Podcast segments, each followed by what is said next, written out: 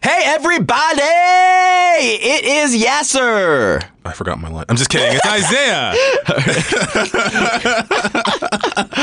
uh, we are from My Brother's Sneaker, and we've got a little announcement. We are teaming up with a podcast app called Spoke to give you three exclusive uh, episodes. Uh, Spoke is a new audio platform made by SiriusXM that creates podcast playlists to help you find new shows to listen to. The Spoke team handpicks the best moment from a ton of podcasts and creates playlist clips and from a bunch of shows, and you can just search and try them out and find anything that you love. For instance... Oh, yeah. There's a playlist on there uh, called Slice of Life, which is all about like crazy and incredible things that happen to everyday people. Like, I just learned this, bro. I just learned some people pay their bills on time, dog. Oh, is that a thing? Dog, people will have a bill due date and they will pay that bill before then. That's crazy to me. Before then. You know what else is crazy? What? Spoke also has a, a lot of fun exclusive content from Feral Audio. Yeah. Um, It's just, you know, like our tournament episodes are going to be, oh, like, yeah. you know, they're going to be stuff like Sleep With Me, a lot of our, our other great shows here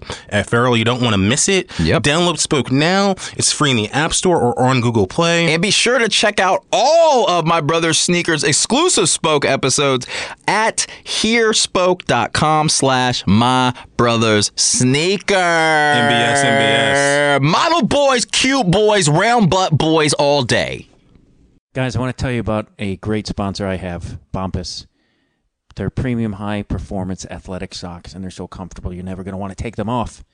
And because socks are the number one requested item in homeless shelters, for every pair of socks purchased, Bombas donates one pair of those to those in need. Almost one million pairs donated to date, fifteen percent off the first purchase of four or more socks, plus free shipping. So go to getbombas.com slash feral. And buy some comfortable socks. Feral Audio.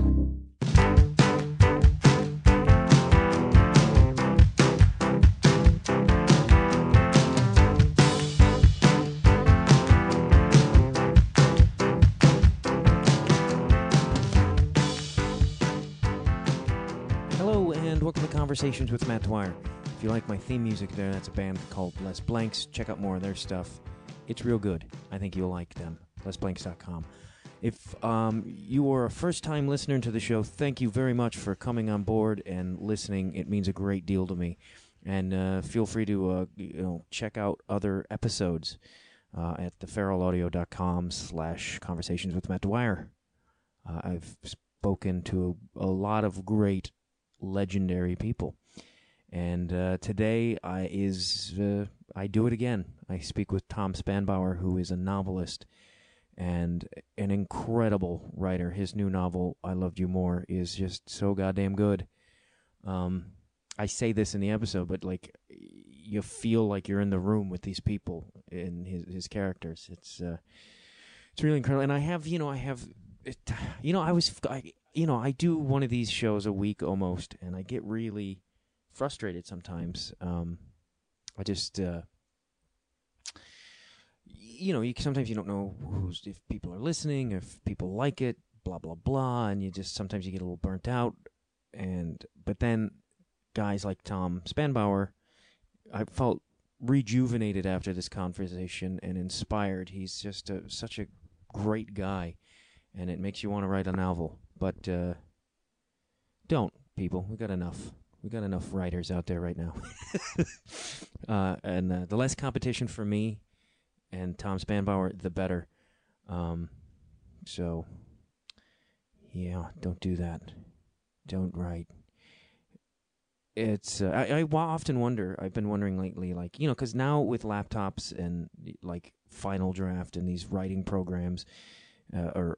down what are they called? I don't know what they're called on computers. I'm an idiot, but you know, it's writing is easier than ever, and I you know I wonder if if we still had to write like Ernest Hemingway and literally actually cut and paste things and uh retype an entire page, and it's like I think we would have I think that's why we look back at like novels over the centuries and go, man, there were so many great novels in that year or that era. And it's because most people were too probably goddamn lazy to write anything. They were like, I gotta, no way. But with computers, you could just, you cut and paste. You could, it's just, it's easy. And I'm lazy, so I'm really happy.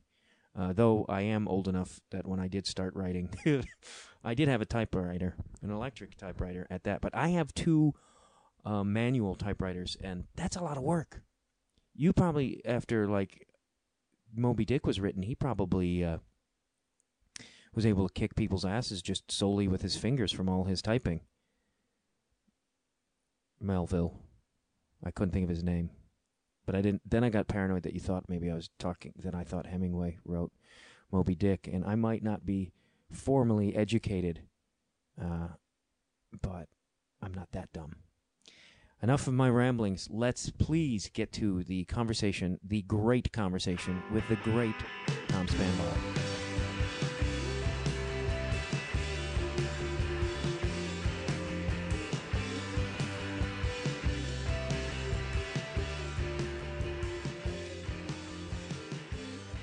I, I said this in an email, and I don't mean to gush, but I'm really honored and uh, that you would uh, take out the time to talk to me, and I'm enamored with you as a writer and the, the things that you've also spoken and written about.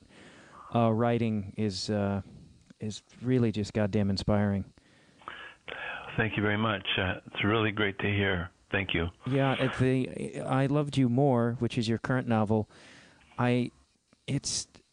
It's one of those rare moments that when I'm reading it, I feel like weirdly that I'm in that space with those characters. Like, it's not like I'm reading it laying in my bed. I, f- I really feel like I'm in it. Uh-huh. And it's uh, I find that to be incredibly rare, and there's such warmth and care in your writing. Well, thank you. Thank you. Um, well, you know, I was talking to the, with a student last, last night about this. She's, um, you know, uh, writing about a lot of about sexual abuse and panic, and and really you can hardly read it. It's so, it's so, it's so terrorizing, and and it's good to hear that, you know, you can that that there's a way that you can read I Loved You More, and with all the the grief and all the sadness in it, that there's still a way that that's um, that you can step out of it too and look at it and, and, and enjoy it as well. Yeah, and it's also it's um, it is it's an ex- it's an extension of things that have actually happened in your life, correct?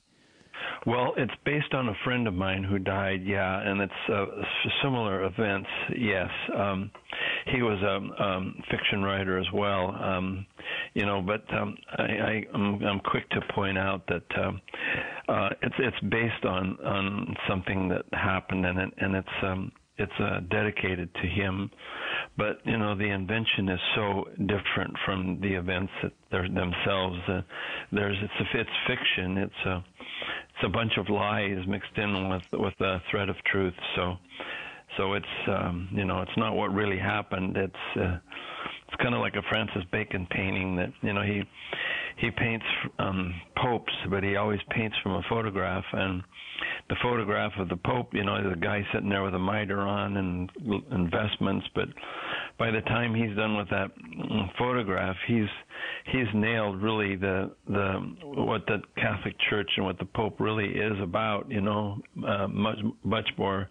And so um, uh, I, I like to think of that as as the invention, as as like a, a Francis Bacon painting of of a photograph of something that really happened. And you and you sort of that is somewhat the. I guess you what you call dangerous writing, is that fall into that and your yes, approach to yeah. teaching? Yeah, yeah, yeah. Dangerous writing is what I what I teach, and you know it's pretty much um, um well, it's just my attempt to get people out of Hollywood, really, um, because uh, people will come to class with with all kinds of uh, fantastic um, plot twists and and and strange, you know, things that, that that just don't have anything to do with anything at all, except maybe Hollywood and and and, and screenplay screenplay writing. And so I I, tr- I my first assignment to everybody is to is to write about a moment that after you were different, and and um, by by getting people to focus on their own um, interiority and their own um, uh, story. It it it it brings the writing closer to home. It it takes all that um, all that kind of uh, of um, that that spy um, um, um, vampire thing out of it, and just it just brings it in into you know into their bodies and into their hearts. And um, um, the Dalai Lama said something really cool. He said that when you meet somebody new, to look them directly in the eyes and be kind, because within those eyes there's a great battle waging. And for me, that, you know, everybody going to their own heart and, and looking at their own interior ghosts and their own own um, uh, battles, you know, really by doing that, really you're acknowledging your humanity and everybody, everybody's included, instead of of this this this script that's outside, that is, you know, supposedly by page seven this is supposed to happen, by page thirteen this is supposed to happen. And um, it's just a way of of of de de um, um, you know trying trying to get people out of this kind of of television um, or movie um, um, Uh, idea of, of what a story is. Yeah, do, do you find that slightly alarming that so many people, I mean, say they're in, attempting to write a book, but they're so influenced by um, Hollywood, which to me, I, that terrifies me. Yeah, that is terrifying, because first of all, it's, um, you know, um, it's, it's a map. Uh, screenplay writing is a map for for another, you know, and not something else. It's a map for a film. It's not writing. It's it's it's it's not it's not writing. I mean, it's it's it's it's writing a map for what the camera or, or the director should do.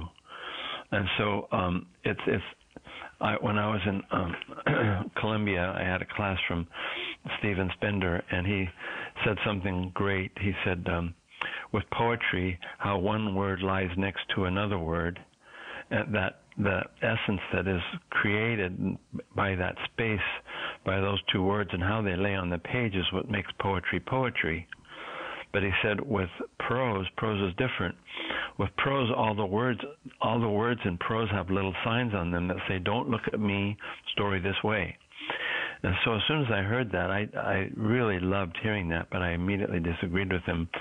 And so, you know, in in in so many ways, um, dangerous writing um, is about voice, and is about the the the text itself calling, asking the reader to pay attention to it, to not say, "Don't look at me. This is just this is just a reported sentence to get you from A to B." Uh, this look, this is a piece of poetry, and after you've finished reading it, you're going to stop. Oh, wait a minute! I'm going to go back and read that again. That's really something. But that doesn't mean that I'm not. I'm against r- reported or reported sentences, or or or getting somebody from one place to another. It's just that um, I, I really am in favor of of of um, making the the the voice itself. Uh, I, I say that, um, um, um, let me see, uh, um, the voice, the the way you the way you mess up your voice is is the is what makes character lies in the destruction of the sentence. So by by destroying sentences, by making them not sound like they're written, it actually gives the The the voice, the, the writing itself ca- gives you a character, so that the person that's speaking to you has really has a character. He is a specific, he is he has specific music that he uses to talk to you. Yeah, I've noticed that with a lot of your characters. There's there's a it's just the the way they speak and the the way they talk to you in the book is just so distinct, and I think that's another element of why it comes so alive for me. It, it there's like a intimacy, I would, I guess. That's that's great, because that's exactly what I'm going for. I'm going for, you know, I I I I like to, with my students, say, you know, you and I are best friends and we haven't seen each other for six months and and this thing has just happened to you, and we go out and have two margaritas and you start telling me this story about this important thing that happened to you. And that's the way that that that your story should sound. Like, you haven't talked to your best friends in six months and you have this incredible thing that's happened to you and you can't wait to tell them all about it, you know, on your second margarita. And that's trying to translate that to the page is, is, is that's, that's part of the, of the process of making it sound like, listen to me, reader, this is really important. Are you encouraging us to drink margaritas while we write? Uh, well, my my margarita days are over, unfortunately. uh, uh, yeah, it's um, I don't know. I I I, I read a fair amount, and I there's uh, I just feel like uh, I don't know. There's novels like yours I don't find as much anymore, or even, or it's, and Rhonda, who publishes you, Hawthorne Books, I feel like she is a a champion of a lot of great writers, and but I when I meander around a bookstore, I just a lot of times I end up very frustrated because I feel like it's what you what you said about like people trying to write for Hollywood, which and it, there seems to have, and maybe this is my weird world, but I feel like um, heart and emotion is something that is um or truth is like something sort of disappearing in books. Yeah, I totally agree with you. I think it's such a sad thing. And Rhonda and I had dinner last Friday night, and she said, you know, really what's what's happening to literary fiction is what's happening to poetry. You know, nobody is really um paying attention to it like they should. And you know, and it's hard to sell. Yeah, God damn it. I, do you think there is a, that there will be a change in that, that this is maybe some kind of phase that we're going through? I just... Boy, that's, that's a fifty thousand dollars question. We're all really, really trying to figure that one out. And um, um, I don't know. For, for I, I think I think that...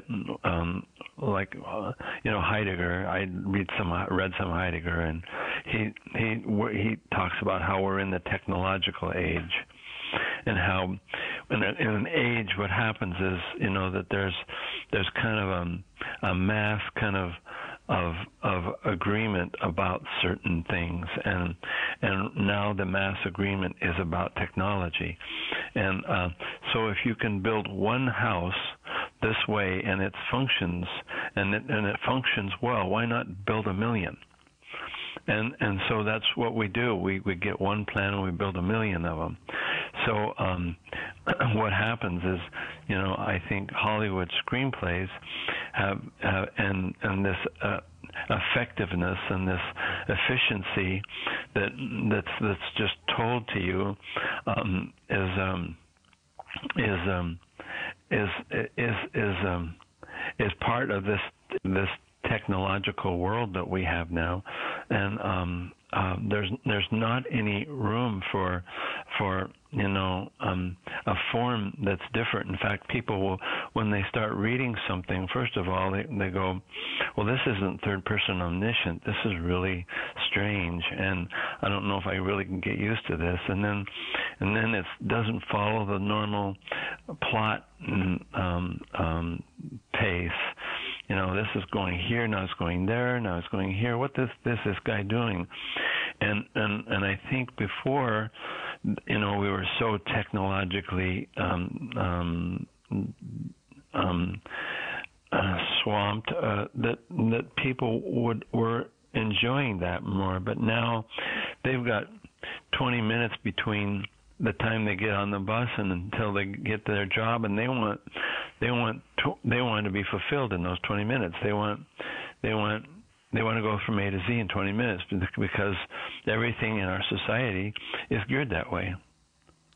Yeah, I always like. There's little, little beacons of hope. I think of like. I think that people returning to vinyl, in a weird way, to me, yeah, is a sign yeah. that people are getting tired of this bullshit and they want to have uh, an intimate relationship with their art or the music. And I mean, yeah. I, I bought a Kindle hoping, I you know, I bought it for purposes of doing the show, that if I had to read something quickly, I could access it. But I fucking hate it. uh, uh, uh. Yeah, I, I, you, you're, I'm totally with you on the vinyl there. Uh, I, I, I think it's a great sign that that uh, that vinyl is is is uh, coming back into having a having a say in the music world. I think it's it's it's great, and it's great news for all of us.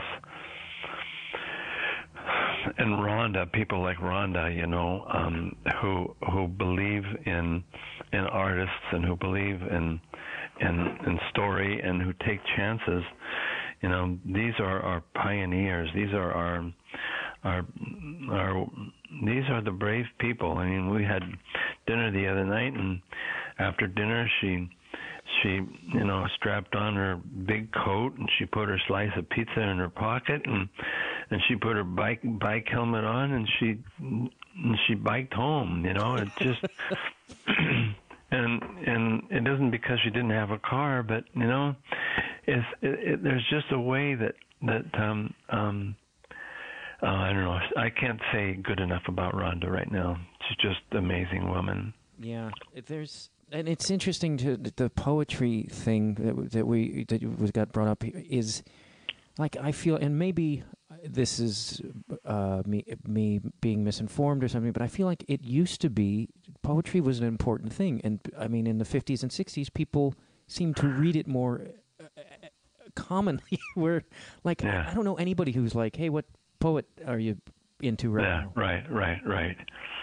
Yeah, well, back when I was in school, you know, Ferlinghetti was like, and Allen Ginsberg. These these people were were like gods. There were there were many gods, and if if you could even have a book in your hand that Ferlinghetti wrote, or Or you, you know, we'd say City Lights like it was like, you know, like it was the gates of heaven. There was just something so um, so real and true about it. It was our, it was the way that we were going to save our souls. Ferlinghetti was going to save save our souls, and and you know, geez, these days it just.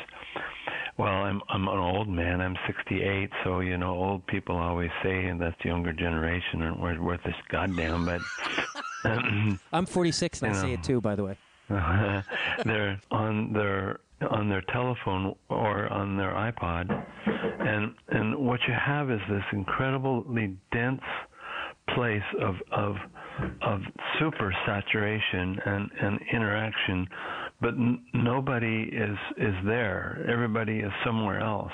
I did want to ask you though about, because we were talking about uh, poets and the beats, and. I, I'm curious why people, I feel like people uh, can't, they're enamored with them, and justifiably so, but I feel like a lot of people can't move past that era in in poetry and writing, and a lot of, like, just a lot of younger people I know are, like, totally caught up in that world or Bukowski, and yet explore very little else. And I was wondering if you had a... Uh, thought of why that is, because it sometimes frustrates me. Yeah, hmm, that's an interesting question. I, I couldn't really, you know, I could think about that a bit, but you know, it just seems like um, it it seems to fit in so well that that you know there really isn't anybody right now who is um, um, who wants to step forth and and and and and say something new and brave. Um, um, maybe there are, but and but they can't get get to get to an audience because you know C N N won't won't play them, you know. But but it just seems like um, that ninety-nine percent that was going on there, that was really great for a while, but. Um, um, It it seems like there's this this corporate culture, and in the corporate culture, um, I always thought that you know is this big fist of the corporateness, but you get into corporate culture, and, and the people inside corporate culture, none of them want to make any waves. They all want to just rise up to to you know the standard and stay stay in the status because they don't want to rock the boat too much because. uh, they they could lose their position, and and so I think I think that it's it's. It's, it's. I don't say there's no brave people out there anymore. There's a lot of them, but uh, we're just not. We don't get to hear them because um, they're just.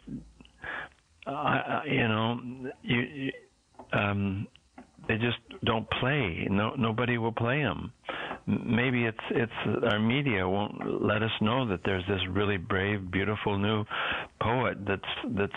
you know, speaking out his heart down in this basement bar somewhere, because it, first of all, it, it sounds in like, like it sounds, um, it's, it sounds, um, uh, like it's, boy, that's already happened. How could that possibly happen again?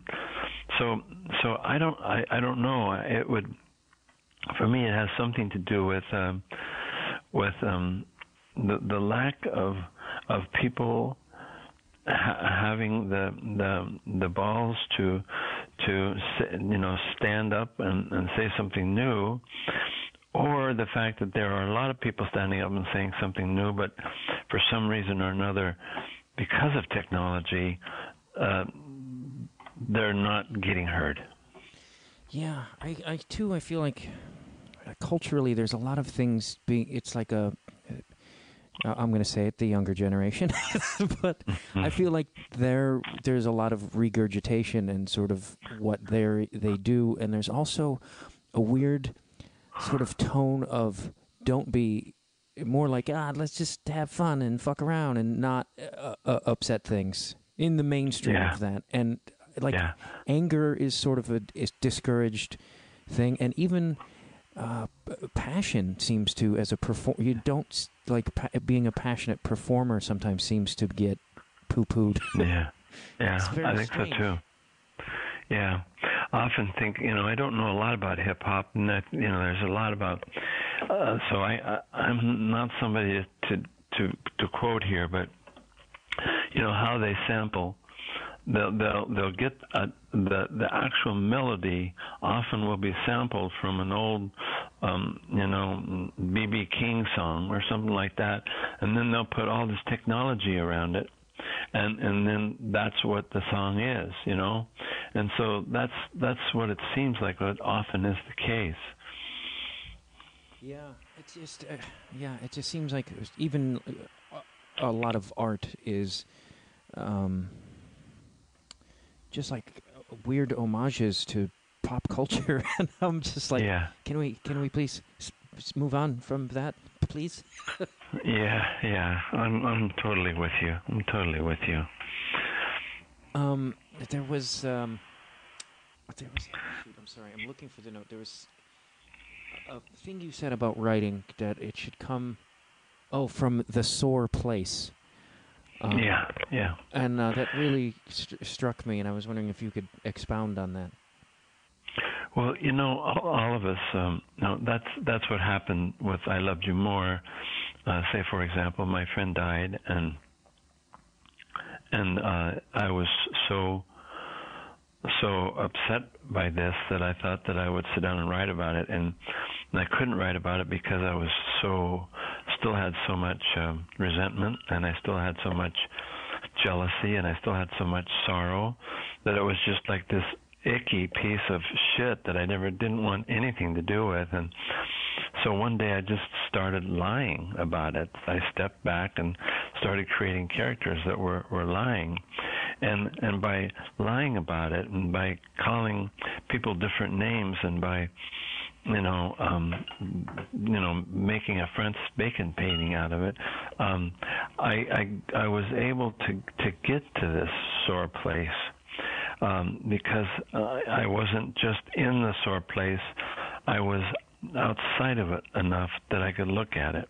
And um, but you know, uh, this sore place in, is is in all of us. It's, there's a way that each one of us is haunted. You know, I'm I'm so haunted still by my father and by the Catholic Church and my mother and my sister and um, you know and, and, and bullies and um, I just um, um, these are my ghosts, and they're they're they're they're the things that have made me me, and and the th- the things that I have feared the most, and and and when I uh, when I ask my when my students uh, go to write, I, you know, the the moment that after you're different generally is a, a a place of grief, a place of joy, a place of sadness, a place of of understanding. But in any case, it's it's um it's um it's it's a place that um that is living in us, and we know it's living in us, but we we kind of look at it like the elephant in the room. We don't really pay any attention to it. And by writing, by writing about the sad place, the sore place, the scary place, the secret place, you know, immediately we, we start talking about sex, we start talking about gender, we start talking about race, and and these are all so fundamentally human beings, human things, that um, um, it just immediately takes us to that that by becoming so specific, it becomes so huge all at the same time. Why, why do you think that, like, because um, you mentioned that that's when we start talking about sex, why are we so, I just, I find so many of our sexual attitudes, and I mean, I'm definitely a goofball, but it's like that our, our attitudes towards sexuality and sex in this country are just, to me, at times, fucking absurd. Yeah, yeah, I agree. Um, you know, it's it seems like, you know, well, first of all, it, from our education, we've we've we haven't learned really anything, maybe except for the, what the reproductive system of the body does, and maybe if we're lucky, you know, somebody's talked to us a little bit about it, but it's probably been, been bad information. So, and then on the other end, we have the internet, which is straight out porn.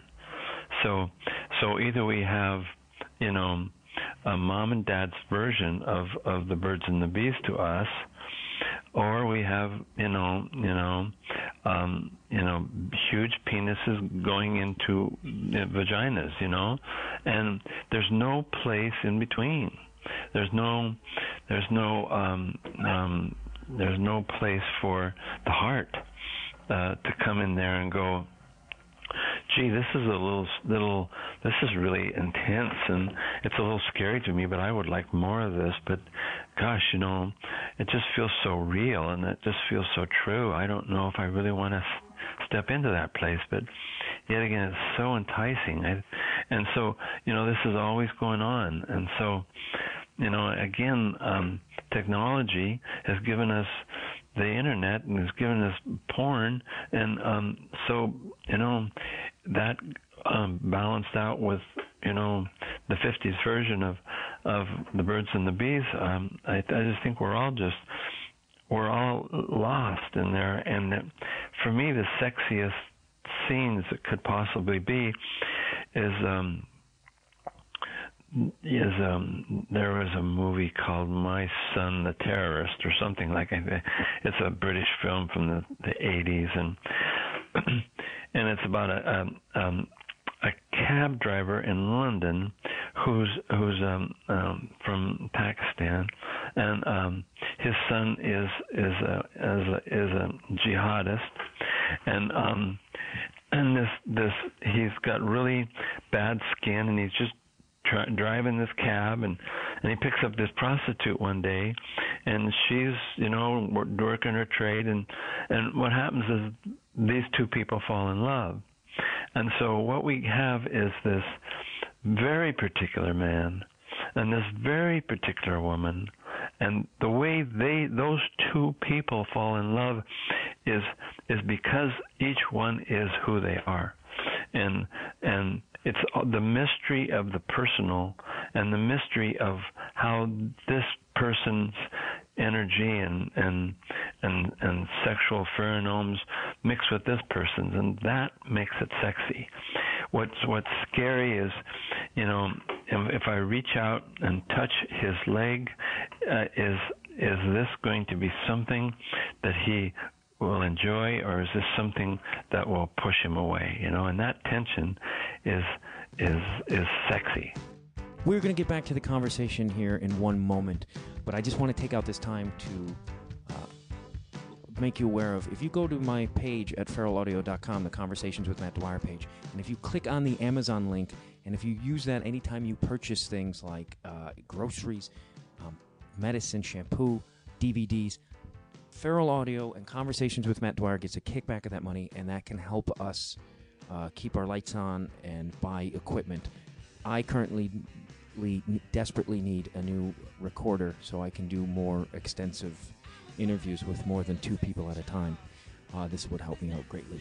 You can also donate through that donate button on my pages as well. Um, so if you really want to buy me a new Zoom recorder, that would be awesome.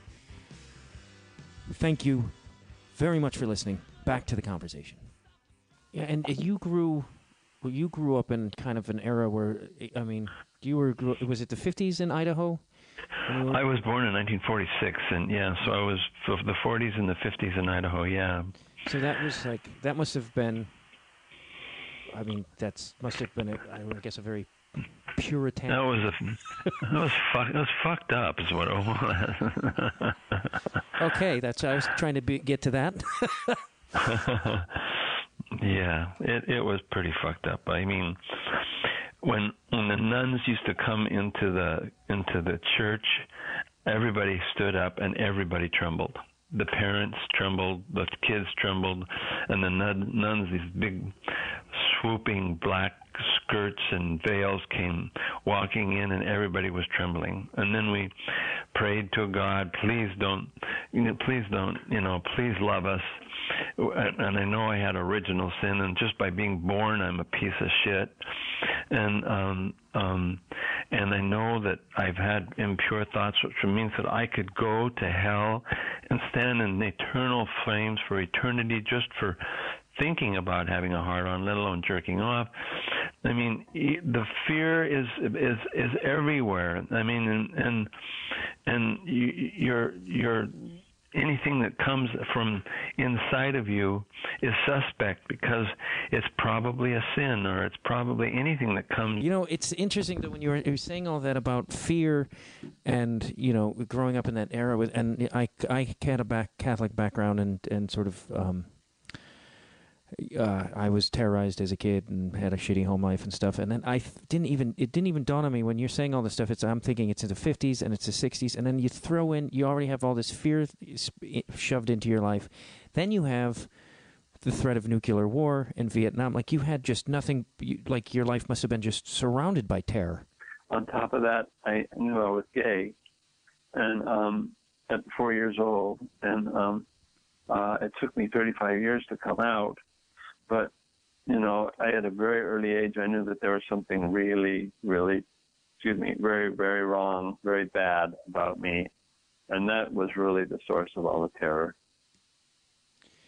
Yeah, I mean, in that era, uh, it must have been, because that's, like you said, w- there was something wrong with me, which is the way it was yeah. viewed back then. And that must have, I, the the struggle to deal with that must have been just incredibly painful. Yeah, it was really, it was a lot of pain. Um, and everybody could tell it about me. you know, sorry. I was the Catholic boy who who had to be bused to Catholic school through, you know, two, twelve miles of, of Mormon, Mormon, Mormons and Native Americans. And the bus would pull up, and there I was standing there with my Catholic school outfit, you know, uniform, my red binder, my ha- hair parted, and my lunch bag. And all these kids looked out and they saw this little studious, you know, very sensitive, pleasant little boy. And they thought, well, we, let's get him. He, he's, a, he's a good one. Let's get him. And, uh, you know, I just, I was just, uh, I was a mark all my life, and, and uh, you know, I just didn't realize it until my brother's son is gay as well. And as a little boy, uh, how exuberant he was and how interested in how much he was in his head and how how he had Smurfs and how he, he liked to line them up certain ways, and he'd walk up to you and just, you know, start imagining, you know, and it was just this weird and, and gay as can be. And I knew it right then, and I'm sure my father, I think I was that way too, and my father just saw that in me, and he said, well, we're going to beat that out of, either beat that out of him or work that out of him. And he tried both, really, believe me. He tried beating that out of me, and he worked me so hard. I tell you, I, I you know, it was, it was not pretty. My father was a mean man. If he could have had slaves, he would have had slaves. Was there ever any resolution with your father, or did that just... No, no, none at all. There was for a while there, but after I got AIDS, and he he just didn't understand that, and he, he refused to believe that I got it from another man, and he blamed it on the fact that I went to the Peace Corps in Africa and mixed with all those niggers down there. That's uh, that is intense. Did your father never? He never accepted that you were gay? No, no, no. The very last time I saw him was very much like in the book. Uh, I went to um, lean down to embrace him, and I knew it was the last time I'd ever see him. And I didn't know really what I was going to do. I thought maybe I'd brush my cheek against his, or or put my head on his shoulder or something. And he thought I was going to kiss him, that his homo son was going to kiss him, and he just, he was pretty much um, um, out of his body, you know, and couldn't, really couldn't talk. But as soon as he saw me coming toward him, he just, he just really threw a fit. And, and I, I, um, I just held him in my gaze after he went through his little convulsion. In fact, I said to him, I said, what would be so terrible if your son tried to kiss you? That was the last thing I said to him. Wow. That's, um, that is intense. And I am sorry that you experienced that pain.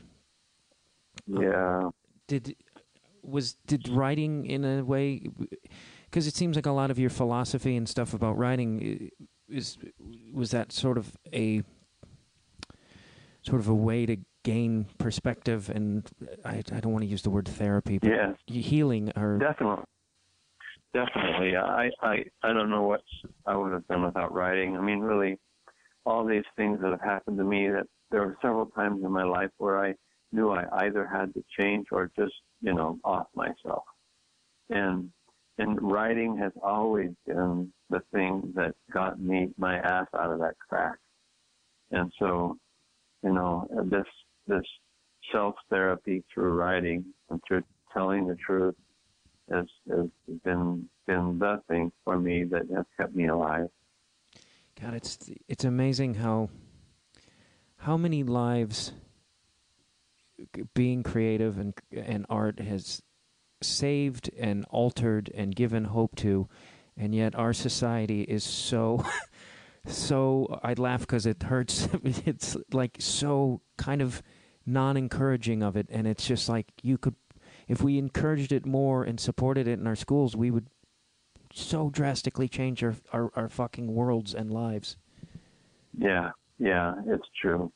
It's that white paranoid patriarchy where just everybody's just so terrified of, of anything that's new or real or anything that's coming from the heart. It's it's just too too threatening. If it isn't the standard, you know, subdivision house, then then uh, I, I it, it just doesn't fit. We have to, you know, I can't, I won't buy a house that, that doesn't look this way. It's just there there there you go. It's so strange when you say when you say like truth. I mean, I, that's a it's such a like in writing and finding the truth, it's such a big uh, concept. What what is what is that defined for you? Well, you know, it's it's on so many levels. Um, personally, this book really, uh, I learned some things about my sister that I never learned before. I just really, while I was writing it, it it occurred, you know, I understood it. And, and, and that was, you know, things like, um, you know, I was her little brother and she loved me. And, um, but I wasn't my father and I wasn't like him. So as much as she loved me, she also hated me because I wasn't like him. And, and because I wasn't like him, um, um, I was to be ridiculed. And so, um, um, um, I've, I've, I forgot our, my thread of thought there, uh, Matt. Where, where were we going? Oh, what what truth is? What? It, so yeah, the, the, so so the truth of the matter matter is, you know, my sister and I were so close, and and we taught each other how to love, but at the same time, there was something about me that absolutely repelled her, because I wasn't, I was a man. But I wasn't acting like a man should. I wasn't acting like my father. And and so I was to be ridiculed. And so I uh, internalized that ridicule. Because I'm not like him, then um, I'm fucked up. And that that uh, that understanding that that my sister's voice is in my head and I've made it mine now has, has given me so much power that every time I, I hear this, you know, really, I have it here somewhere. Um, yeah, I wrote it down the other day. You dumb piece of shit. This is all your fault because you can't do anything right. You, you deserve to suffer because this is all your fault. Wait till Dad hears about this. I mean, when I'm at my worst, and I'm having my worst day, I can just say, what am I saying to myself? I'm saying, you dumb piece of shit. This is all your fault. You can't do anything right. You deserve to suffer because this is all your fault. And and then the big scary thing is, oh, Jesus, you did that? You wrote that book? Oh, my God, wait till Dad hears about this. So, you know, I'm just carrying this shit around. It, it's me now. And, and, and, and by writing this book, I've been able to understand that those are the voices going on in my head. I didn't, I knew there were voices going on, but I didn't really realize that this is what they were saying and what import they had, how important they are, these fucking ghosts, what they're doing to me. God, isn't it incredible? I mean, how many years you can carry that shit? Oh, yeah. And even know, like, I know, like, my father was not... Uh, he was a terrible human being, but it's like, uh, and I know that that negativity in my brain was planted there by him, but it's still like, it just, you can't, it's so hard to fucking shake. It's. Yeah. Yeah. It is so hard. It's hard to shake. And, you know, and then, and yeah. like, I, I, that's, I think maybe why I relate a lot to your writing and in you is like, I, I got the shit kicked out of me, my like from, it was like a neighborhood event. It was like family and yeah. friends and neighbors and uh-huh. strangers even. Like, and it was just, yeah. and I think once you start carrying around this, I don't want to use the word victim, but you know, you get beat down so much that it, I think it hangs on you and then people see it and then they, they just yeah. tune into yeah. it and they're like, well, yeah. just some, yeah. I mean, I remember people like just eating in a restaurant and some guys just throwing food at me and I was like, I'm not even doing yeah. anything. Yeah. yeah, right, right. Exactly. Exactly. There's a way that, that, that you just, you just carry, you start carrying this vibe that, that, that people will pick up on. And, and, and especially men, who are who are homophobes, they're, they're the ones that are going to see because they see it in themselves. They, they're really covering it up. So that when they see you and they see that you aren't covering up your suffering or your sensitivity, and, and it's not necessarily that, that you know, I, I don't know if you're gay or not or whatever, but but but they see that you're not typically male. And because you're not typically male, you know, you're, you're, you're it. You get, we're going to beat the shit out of you now.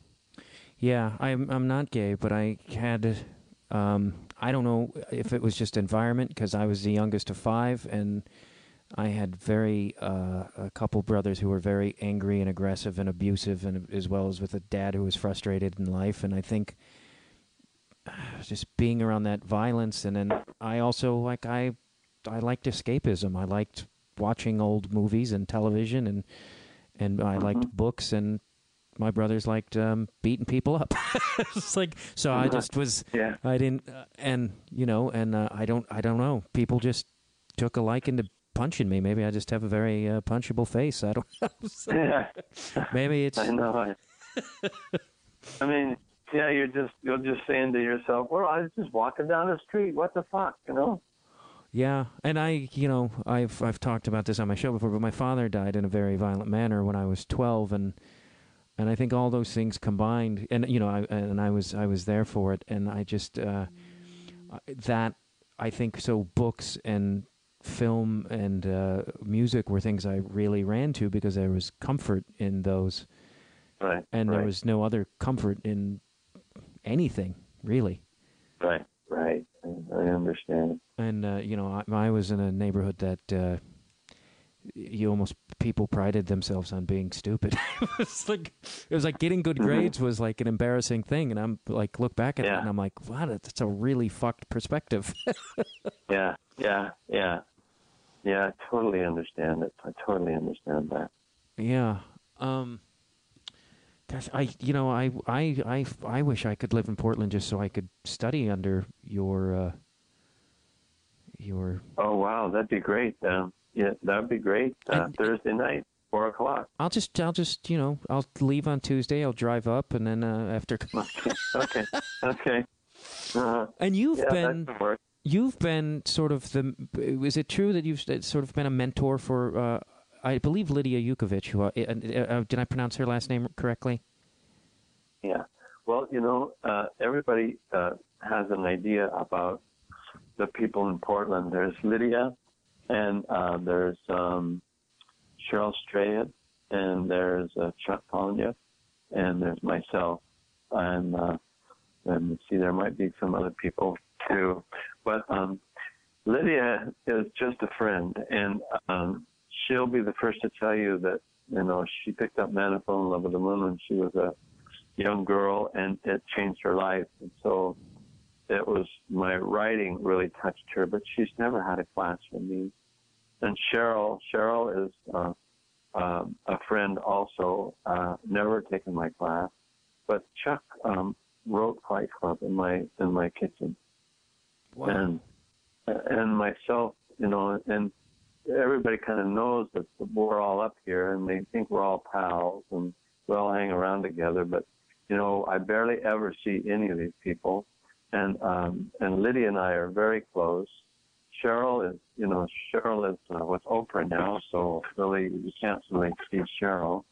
And, and Chuck, and Chuck is, um, Chuck is, is, um, um, he's an interesting guy. He's a very, very different guy from me. And and for a while there, um, the fact, you know, he he didn't um, really, um, he tried to separate himself from me, which I, I totally understand as, as a beginning writer. But now these days he's very open and very, very um, uh, uh, Uh, generous to me and, and all I, that I've helped him with. But, you know, I, I think Fight Club is really a, a wonderful piece of writing. And, um, uh, so I, I'm happy to be a part of that. Yeah, it's just uh, so many. I, I didn't. I have not read uh, Cheryl, but uh, I've recently read Lydia's uh, Chronology of Water, which just floored me. It's yeah. it's a yeah. It's she's and it's like kind of how I felt when I you know when you I read you. It's just like you, it's you go oh there's well first of all then I'm like me as a writer I'm like oh I'm just a kid in a sandbox playing with trucks in comparison to yeah. these people. yeah yeah yeah she is amazing. I love to follow her. You know, she's kind of scary because she'll start off on a sentence. And she'll go away, and then she'll go away some more, and then she'll go away some more. And you think, is she ever going to come back? And then she comes back, and it's just usually a great land. It's just, she's just amazing. Yeah, and when we were talking about this earlier, just like, you know, more uh, uh, writing uh, like that and, and being more experimental and stuff, I mean, I feel like there's you and there's these, and Lydia and these writers, and it's it seems like, I mean, it's sort of this, in my brain, I get this like sort of whirling water, and it's like it's going to spread out and affect other writers and hopefully writing. I mean, because I think at the core, people who want to read and do read are yearning for work like this. Well, I hope so. I hope you're right, Matt. Really, I hope you're right. I mean, even in in in film, it's like we're we're we're given. I just, you know, like, can we fuck off with the superhero movies? Yeah, really, um, and the vampire movies, and just, will you please stop it? Yeah, I don't. I just feel it's it's it really. I just feel like people are better and smarter than that, and they are really want quality, and they're just not getting it, so that they're getting conditioned to to for garbage. Yeah, I know. Well, you know, ever since Ronald Reagan too, we really haven't had any money for arts or for, for education. So how many generations have passed without really having any decent education, you know? So what what what, what we got here is that all these people running around who, who really don't know how to read, who really haven't had any introduction to music, to poetry, to, to you know, and, and they, you know, like, you know, can't even read, let alone... And and so what do you expect from these people? You don't expect them to read literary fiction and to read poetry. You expect them to pull up the T V, pull up, get up a big gulp and turn on the, turn on the, you know, uh, whatever Iron Man shit. You know, it's just, there it is. No one wants to critically or skeptically think about anything anymore, and it's it's um or like analyze a book. I think. Uh, Christopher Hedges was saying people in colleges now, they can they can read a book and they can kind of tell you what it's about, but they can't go, he's like, they really can't go any deeper than the oh, face value wow. of, you know, they can't go into deeper meaning of wow. it. And that's uh, uh, alarming. That's very terrifying, isn't it? Really terrifying. Yeah. I wanted to add, like, what... Um, when I interviewed Poe Ballantyne, he said something to me. I asked him like what books influenced him. He said, "What's a?" He said, "What is a better question is, what books work for me?" And I was a curious what you think about that. That, but he was like, you know, Moby Dick. Like, what about that? When you look at books and what about them work? And and I was wondering what bur- books work for you, or and or influenced you, or still inspire you. Well, let's see. Um... There's uh, uh, uh, Rilke's Duino Elegies is probably the, the book I read the most. And um, can, I'm sorry, can you repeat what, the title of that again? Sure. Duino, D U I N O, Elegies. Okay. And it's by Rainer Maria Rilke. Uh, and I just, it's it's this really this bizarre talk to to to God and to the angels about how what kind of how we are spirits, you know, living in, in bodies, and and it's and it's poetry, and it's it's it's really. I sometimes don't know what the hell is going on, but it's just so amazing to be in this man's hands. Um, I think um, uh, there's a, a book called um, Oh Louise Gluck's paint uh, poetry. Averno is is really an amazing bunch of uh, poetry that just knocked me out.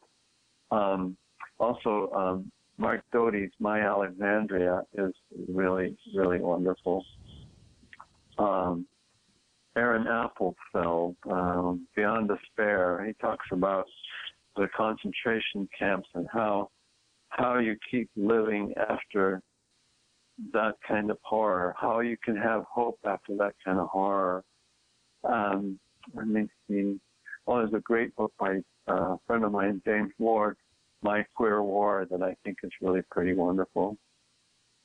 Um, How I Became Hettie Jones, uh, wonderful, wonderful book. Uh, I was a super in East Fifth Street sweeping the sidewalks, and um, this uh, little uh, woman kept walking by, and she was really, really sweet, and finally, she introduced herself as Hettie Jones, and And it turns out she, she's Leroy Jones's wife, who is Amira, Amiri Baraka, Baraka.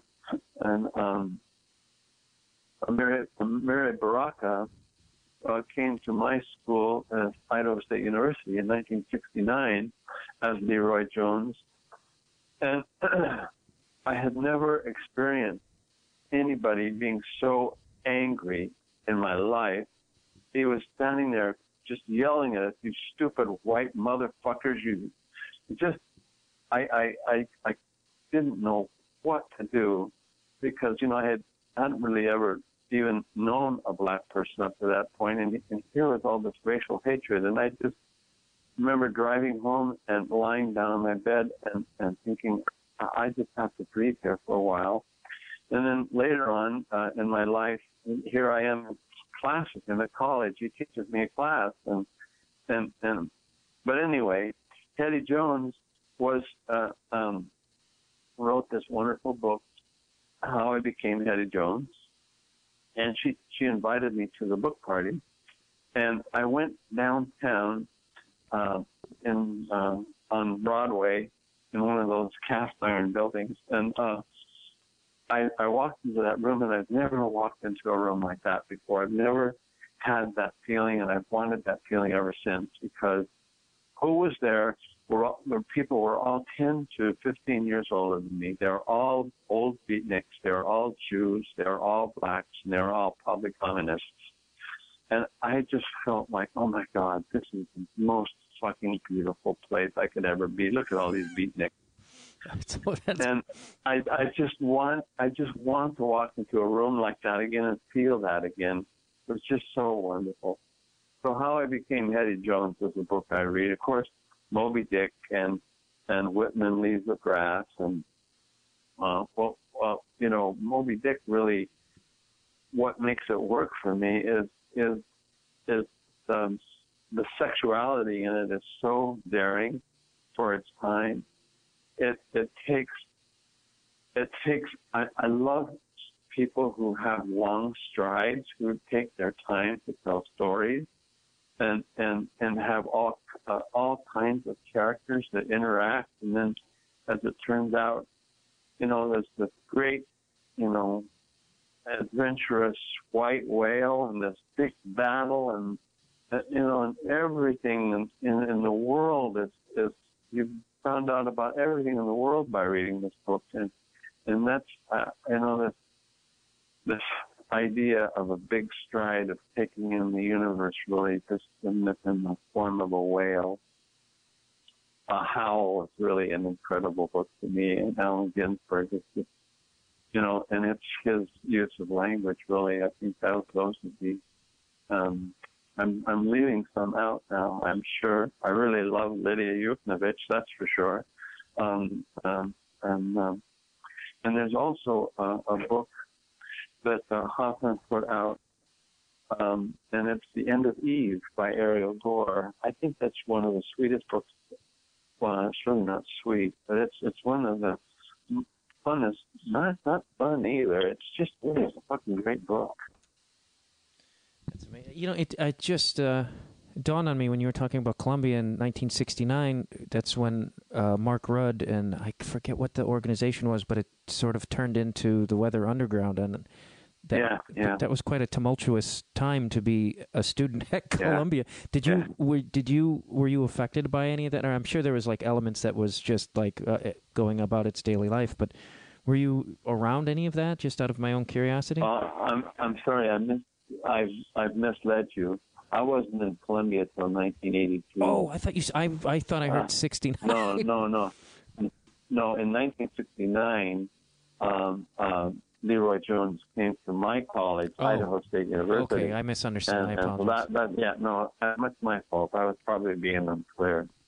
Um, so, yeah, I wasn't there at that time, so I, I, I know it was a it, it affected all of our lives. Still, still has affected mine, but I wasn't there. Um, and that was it's something I, I'm curious is um. Because I believe, if if I'm not mistaken, when I read uh, Chronology of Water, Lydia's book, and I, I feel like I, in her intro or something, she said something about being hesitant about writing a memoir, and that she never really wanted to do one. And I was wondering if there is, do some writers, like, because you talk about with your dangerous writing of using your life, but uh, making it uh, like lying and, be, you know, creating fantasy around it. And I was, do, do you, I don't know if I, how to, I don't want to word this in a weird way, but like, how do you feel about memoirs, I guess would be the better way. Do you feel that it's a valid or is form or, I don't know, I'm, I'm bumbling through this question. Yeah, I, I think I, I, I, it's, a, it's a hard thing to get to. Um, mostly it's, you know, what it boils down to is market. You know, the market labels this as memoir so that they can sell it, put it in the memoir section. Um, but, you know, there's also, uh, besides the, the whole, you know, marketing aspect of it, there's, there's, you know, there's nothing really diff- any different from Natalie Goldberg writing about what's inside her heart and me writing what's inside my heart, except that with memoir, you have to tell the truth. You have to stick to the truth. And um, um, because it's it's claiming to be, this is what happened. And um, uh, my teacher said, as soon as you open your mouth, you're lying. And I, I say the invention is always different from, from the event. So, you know, so I just, it's that line between memoir and fiction is, is, is kind of bullshit really anyway. Um, but um, uh, Jennifer Laup, one of my students who ended up on Oprah, um, she wrote uh, Blackbird and, um, and a couple of other, and she got into a lot of trouble after a while because, you know, some people started saying, well, that wasn't six blocks from her house. It was only three blocks. And, um, you know, she didn't have a dollhouse. She had a, you know, and, and so, uh, it, it's just, it just gets into the m- mucky mire of, of, of what is real and what really happened. And, um, Uh, I, I like memoirs. I, I don't think I'll ever write one, though, because for me, say, for example, when I went to my diary about trying to find things about um, what happened between me and um, uh, the the character I called Hank in my story, uh, I, I, I have on, on the back of all my diaries, I have a list of things that I call Elba Kramer, which is, re- to me, the word remarkable backwards. So after our, the end, I re- write all this stuff down in the diary. In the back page, I have Elba Kramer's. And this Elba Kramer was Pete and I went to this, to this bike. And I went, holy Christ, Pete and I went to, to this bike. And I didn't remember really a thing about it. Um, so I had to make, I remember the spike. I remember him saying Hank, the character Hank coming over and, and like everything that, that has happened to us, I believe that it actually had, there's a place in our body that it exists. And by opening up just the, the fact that if I can sit here and breathe, and open up to this, I can remember pretty much what happened. So I can remember him coming over. I can remember him looking like Jupiter. I remember him dressing him down. Um, I can remember the spike and how it all worked. But the actual conversation about, um, you know, if you like to get fucked, uh, um, that that's totally that me as an artist stepping in, t- trying to address something that's, that's often the case, what, what straight men want to ask gay men, you know, how, how do you do that? And so um, I put that in there. So, so you know, as far as memoir goes, uh, it's it's seventy-five, fifty to seventy-five percent there. But the part where I lied is is really, uh, you know, what makes the Francis Bacon painting more interesting than the photograph of the Pope. And, but, you know, I, I'm not, all, I'm not against, uh, uh, I, I just think memoir is limiting, but it serves a function. There's a way that a, a person wants to say, this is what happened to, to me in my life, and I'm not making any of this shit up, and this is really true. I mean, and it seems to be right now, um, uh, and also a a, a, um, a new wave of of um, of interest. That, you know, how many movies have you seen that'll say, based on a true story? You know, it's like, for some reason or another, everybody is really, you know, on reality T V, everybody really wants to know what really happened.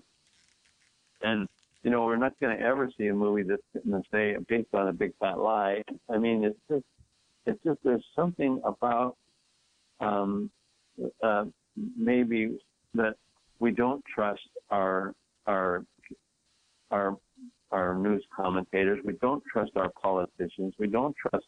They're all making this shit up. I want to go someplace that's really real, because everywhere it's fiction. So maybe that's maybe that's the appeal of memoir these days. That this person is claiming this is true. This is none of this is made up. Well, you know, really everybody when, when in their world, when they look around themselves, they don't believe what's happening to them on T V. They don't believe politicians. They don't believe anybody. So maybe maybe that's the appeal of the memoir. That's a really interesting point. Um, I'd, I would like to wrap it up um, because, well, that's usually about how long I go. I want to, first of all, I want to, again, thank you so very much for doing this. It was incredible, and I really... not only enjoyed it, I feel like I learned an incredible amount just from talking to you. Thanks a lot, Matt. That really makes me feel good. And, you know, if you're ever in Portland, please just drop me a line, and maybe Thursday night you can drop in and sit in on one of the, the classes. I would love that, and I would love to get coffee. I, I'm in touch with Rhonda pretty regularly, so I would love to... I would, I would love nothing more than to meet you face-to-face. I think it would be quite the honor. Oh, thanks. That's, yeah, it's sweet. It's sweet. I'm really, really making my day here. Um, but before we forget, um, you know, uh, your new novel, I Loved You More, you can get at, um, where can they find this book? Uh, it's in um, most bookstores and uh, Amazon, and you can get from um, um, from uh, uh, Hawthorne Books as well. Yeah, get it. Yeah, better probably better to get it from like maybe Powell's or Hawthorne directly. Uh, Powell, yeah, or Hawthorne, either one of those two. Yeah, and uh, always carry. And Tom Spanbauer dot com, they can find all your. They can right. Find, and there's a great there's the video uh, on right on your front page of your website of you reading from this book. By the way, is so great. Like I think I watched it three times in a row because I just I loved it Thanks. so much. Thanks a lot, Matt. Thank you very much for listening to Conversations with Matt Dwyer. Please go to the matt dwyer dot com and check out uh, video. I'll have a video up, I hope, of uh, Tom reading from his newest novel, and you can find all things Matt Dwyer. Follow me on Twitter. Please donate or use the Amazon link on the Conversations with Matt Dwyer Feral Audio page. Uh, we really, I need desperately need a new recorder, uh, to so that would help greatly. Thank you. I love you. Bye. Feral Audio. I can't believe how cold it is. It's so cold in here. Don't you think you turn your off? Look at these options. I think it's so cool. Temperatures so cold.